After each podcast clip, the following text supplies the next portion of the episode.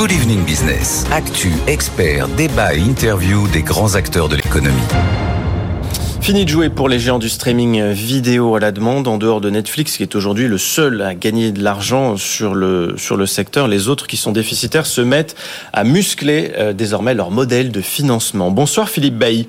Merci beaucoup d'être euh, en ligne avec nous, président fondateur de NPA Conseil, cabinet de conseil stratégique sur la transformation numérique. Euh, voilà, c'est fini, hein, les abonnements à 7 ou 8 euros, comme c'était le cas par exemple bah, pour Disney+, justement en 2019. Ce sont des formules qui ont permis d'attirer très vite bah, très grand nombre d'abonnés curieux aussi de, voir émerger ce nouveau service. Mais dans la durée, ce qu'on voit, Philippe Bailly, dites-moi si, si, vous pensez le contraire, mais c'est que ça ne tient pas. C'est pour ça qu'on assiste à des hausses successives de prix en ce moment. Bah pour reprendre une, une expression qu'on aime bien en bourse, les arbres ne montent pas jusqu'au ciel. Et effectivement, on peut pas éternellement dépenser davantage dans les contenus sortir plus de 500 nouvelles séries par an aux États-Unis, maintenir des abonnements extrêmement bon marché, rajouter une grosse louche de marketing pour pousser ces abonnements et avec tout ça faire une équation euh, financièrement rentable. Mais ça, ça fait déjà euh, une bonne année que les Américains l'ont compris. Le, le, coup de tonnerre et le révélateur, ça avait été en, en avril 2022 la première baisse du nombre d'abonnés de Netflix et ça avait valu un peu un, un rappel à l'ordre pour l'ensemble du secteur. Donc depuis, le, la potion, ou en tout cas l'équation, elle consiste à contenir les dépenses de contenu, à chercher de nouvelles sources de revenus, on en reparlera sans doute, c'est-à-dire injecter de la publicité, rajouter de la publicité dans les euh, offres de streaming, et puis euh, de rationaliser les offres. Là où certains groupes avaient deux, trois, quatre euh, services qui se faisaient concurrence, ou en tout cas qui se développaient en parallèle, aller vers un regroupement de ces, ces services. Et il y a un peu de tout ça dans, dans ce qu'a annoncé Disney aujourd'hui. Oui, voilà. Donc avec, euh, on, va on va détailler tout ça avec vous, Philippe Bailly. Donc dernier exemple en date, c'est Disney qui augmente les tarifs de ses abonnements, qui pourrait aller plus loin. C'est, on va voir ça régulièrement maintenant, tous les tous les ans, des augmentations de tarifs pour les pour les abonnements à ces services. Oui, peut-être, mais pas seulement. C'est-à-dire que qu'a annoncé Disney, c'est d'un côté une nouvelle hausse pour les Américains, ça sera la deuxième en, en un an, euh, qui va porter l'abonnement premium de euh, Disney aux alentours, Disney Plus aux États-Unis aux alentours de, de 14 dollars. Mais en même temps, il y a l'apparition de ce forfait Disney Plus avec pub, l'apparition en France en tout cas et dans une dizaine d'autres pays européens, qui lui à l'inverse, va être proposé à 5,99€ et 5,99€ par un miraculeux hasard, c'est aussi le prix de Netflix avec pub. Autrement dit, on était au départ dans des offres ultra simples avec un prix, un service, pour euh, faire court, et aujourd'hui, les streamers rentrent dans des logiques de gamme avec euh, des logiques de prix différenciées et deux éléments qui vont faire la différence du côté du consommateur.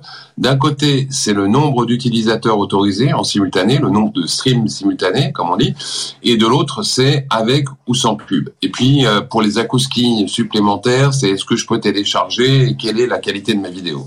donc, ça va devenir euh, le modèle hein, de, si je comprends bien, là, de, de, si on veut ne pas payer trop cher, il va falloir subir la publicité au début du programme, au milieu aussi d'un film, comme, euh, comme sur les, les télévisions, les chaînes privées.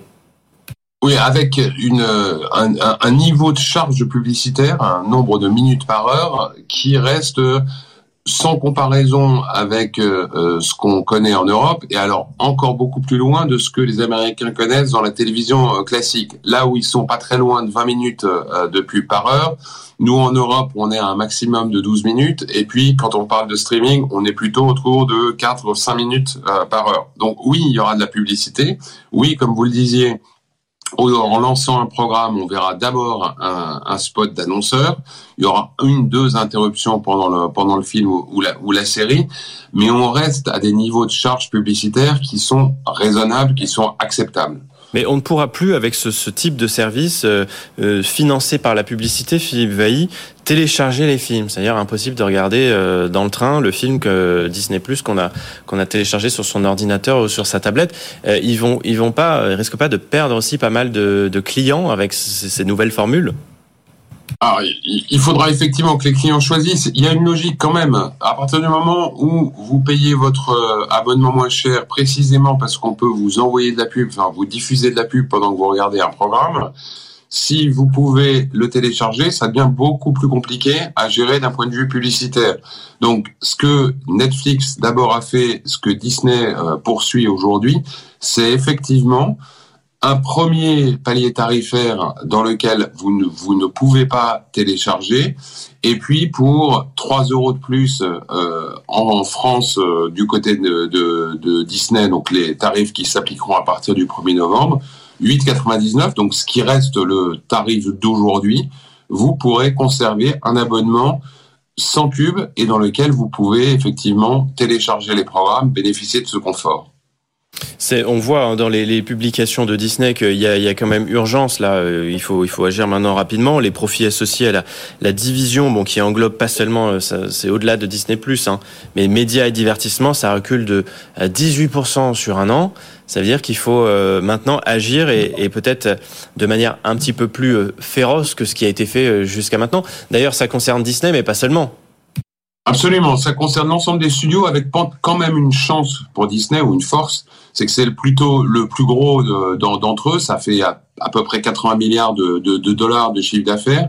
Disney, qui a certaines branches de Disney qui se portent bien, voire très bien, par exemple les parcs, euh, les parcs d'attractions, donc qui peuvent financer les, euh, développements dans le streaming, enfin les, parties qui sont moins euh, bénéficiaires. Il y a une activité de chaîne linéaire, de chaîne de télévision linéaire et de vente de droits qui reste, enfin qui est, décroissante, mais qui reste fortement rentable. Et puis il y a effectivement ce pari d'avenir sur le streaming.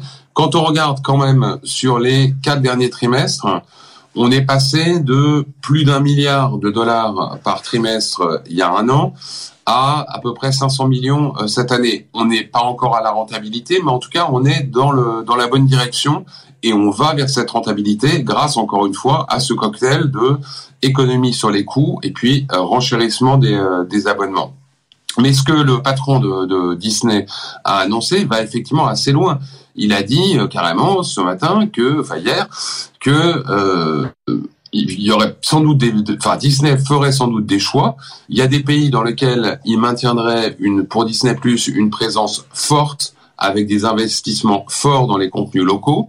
Il y a des contenus dans lesquels il maintiendrait sa présence, mais avec en investissant moins dans les dans les contenus. Il y a carrément des pays dans lesquels il envisage de sortir, de fermer euh, l'antenne locale entre guillemets de, de Disney+.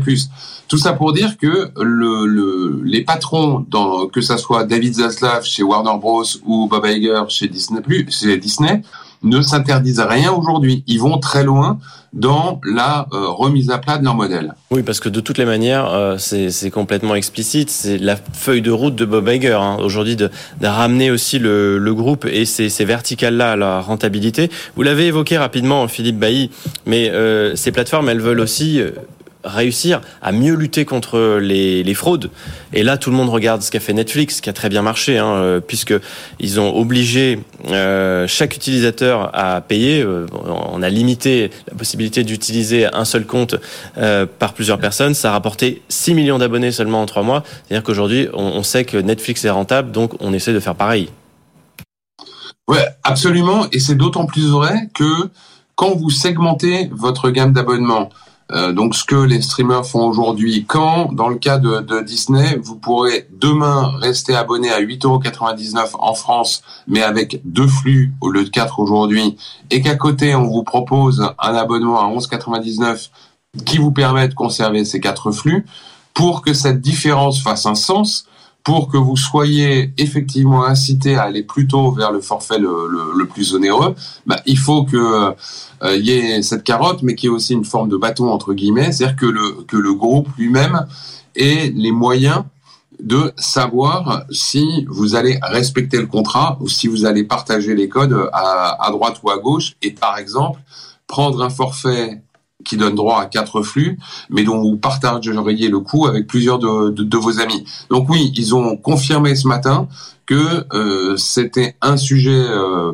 avec euh, six mois de retard sur, sur, Netflix, mais en tout cas pour eux c'était aussi un, un, un sujet 2023 Et euh, il serait surprenant que leurs concurrents, Paramount, Warner, n'aillent pas sur les mêmes, dans la même direction. Est-ce que vous diriez d'ailleurs, Philippe Bailly, que là-dedans, peut-être Apple est l'exception? C'est-à-dire, eux, ils regardent pas forcément euh, les coûts, ils dépensent, euh, ils sont pas rentables, mais après tout, c'est pas forcément leur priorité. Alors, le, le modèle d'Apple TV+, il est effectivement très très surprenant.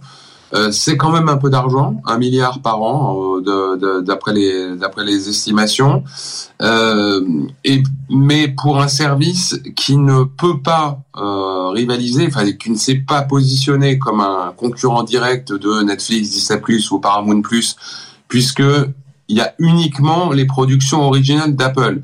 Donc c'est quelques centaines de programmes aujourd'hui des films ou des séries qui sont reconnus pour être d'une très grande qualité. Malgré tout, ça fait un petit catalogue et l'utilisation qu'on a eue euh, pendant longtemps Apple pour ce qu'on en comprenait, c'était plutôt d'être un, goodies marketing dont on vous offrait l'accès pendant six mois ou un an quand vous renouveliez votre iPhone, votre iPad ou, votre euh, votre ordinateur.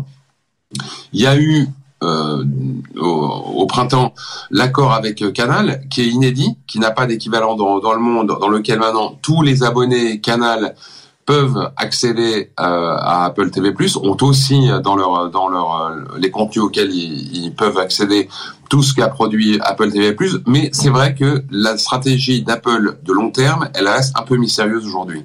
Bon, on essaiera peut-être de comprendre ça un peu mieux avec avec le temps, voir comment ça évolue. Un autre sujet euh, rapidement, Philippe Bailly, mais il y a une difficulté en ce moment qui touche aussi ces euh, ces plateformes, notamment, mais dans l'industrie du cinéma, on sait que ça va pas bien du tout. On, l'a dit dans cette émission, du côté des États-Unis, avec la grève des acteurs et des scénaristes, bah, qui devrait peser aussi sur les résultats de ces prochains mois, sur les productions euh, de séries, de films. Ah oui, j'ai une appréciation qui est, qui est peut-être un peu, un peu paradoxale ou qui peut paraître un peu paradoxale. Je me demande si aujourd'hui, la grève à court terme n'est pas plutôt une bonne affaire pour les studios qu'une mauvaise affaire. Je m'explique. On a on a produit ces dernières années des quantités phénoménales de, de séries et de films. Euh, rien qu'aux États-Unis, plus de 500 nouvelles séries par an, et ça, ça dure depuis 4 ou 5 ans au moins. Et ça veut dire que vous, moi ou même le plus télévore ne peut pas prétendre avoir tout vu, puisqu'il faudrait y passer 6 mois par an en ne faisant que ça 24 heures euh, sur 24 pour regarder la, production de, cette année. Autrement dit, il n'y a pas de pénurie de contenu de, contenu récent, de contenu frais. D'autre part, l'arrêt de la production, il est euh, il est récent, ça veut dire qu'il y a encore des choses qui vont sortir, qui sont prêtes à sortir et que les studios de toute façon, les streamers étaient un peu revenus ces derniers mois ou années sur la la tendance enfin, ou le, la pratique consistant à tout mettre en ligne le même jour. Pourquoi? Parce que ce jour-là, vous grillez, entre guillemets, en une soirée, plusieurs dizaines de millions de dollars, euh, voire au-delà de la centaine de millions de dollars d'investissement que vous avez réalisé sur la série. Et il faut à nouveau proposer la semaine, la semaine suivante de, de la nouveauté. Donc on est revenu plutôt à des sorties égrenées, un épisode ou deux épisodes euh, par semaine à la mode ancienne de, la télévision. Si on ajoute le réservoir donc de contenu euh, frais que tout le monde n'a pas encore vu et la capacité éventuellement à aller piocher dans les catalogues des, euh, des, concurrents, il n'y a pas de pénurie. Et en revanche, du côté des financiers, si on produit pas, bah, ça veut dire aussi un certain nombre de choses qu'on ne dépense pas. Et à court terme, quand on cherche à ramener à la rentabilité des activités qui sont en position un peu compliquée, ne pas produire, ne pas dépenser, c'est aussi une bonne manière de le faire. Une dernière question, parce que chez NPA Conseil, vous étudiez aussi, Philippe Bailly, les droits télé de la Ligue 1 euh, qui reprend euh, ce vendredi soir. L'appel d'offres pour la, la période 2024-2028, elle va être lancée euh, à la rentrée. La Ligue 1 qui espère tirer un milliard d'euros par saison de la vente des, droits télévisés. C'est trop optimiste au regard de vos dernières études que vous avez menées? Écoutez, c'est ça. j'ai du mal à imaginer que euh, ça puisse être euh, le résultat de, de, ces enchères. Pourquoi? Parce que, enfin, on l'a vu en Italie d'ailleurs ces dernières semaines, où ils avaient ce même chiffre magique d'un milliard d'euros pour leurs droits, et pour l'instant, ils ont dû repousser à la mi-octobre le résultat des enchères parce que bah, les candidats qui leur ont remis des offres restaient assez loin de, de, ce plancher. Ça, c'est que c'est pour les Italiens. Si on regarde du côté français, il y a un championnat dans lequel on a des équipes qui, qui brillent assez peu au niveau européen pour rester en niveau d'euphémisme, duquel, un championnat duquel un certain nombre de stars sont partis. Messi, euh, et j'arrête là la liste, mais on, peut avoir d'autres noms, euh, d'autres noms en tête. Donc un produit qui ne s'est pas forcément valorisé. Et puis un des enchérisseurs principaux de la, de la période actuelle, enfin du cycle qui se termine, Amazon, dont on avait calculé, on a, on a estimé qu'ils perdent au moins 130 millions d'euros par an euh, sur l'exploitation des droits de la Ligue 1, ce qui donne pas forcément envie de revenir et de revenir encore plus fort. Quand on additionne ces, euh, ces éléments et qu'on ajoute d'ailleurs des relations assez compliquées avec Canal+, qui est leur partenaire euh, historique, moi, j'ai du mal, franchement, à envisager que la barre du milliard puisse être atteinte. Merci Philippe Bailly, président fondateur de NPA Conseil, d'avoir été avec nous pour toutes ces explications ce.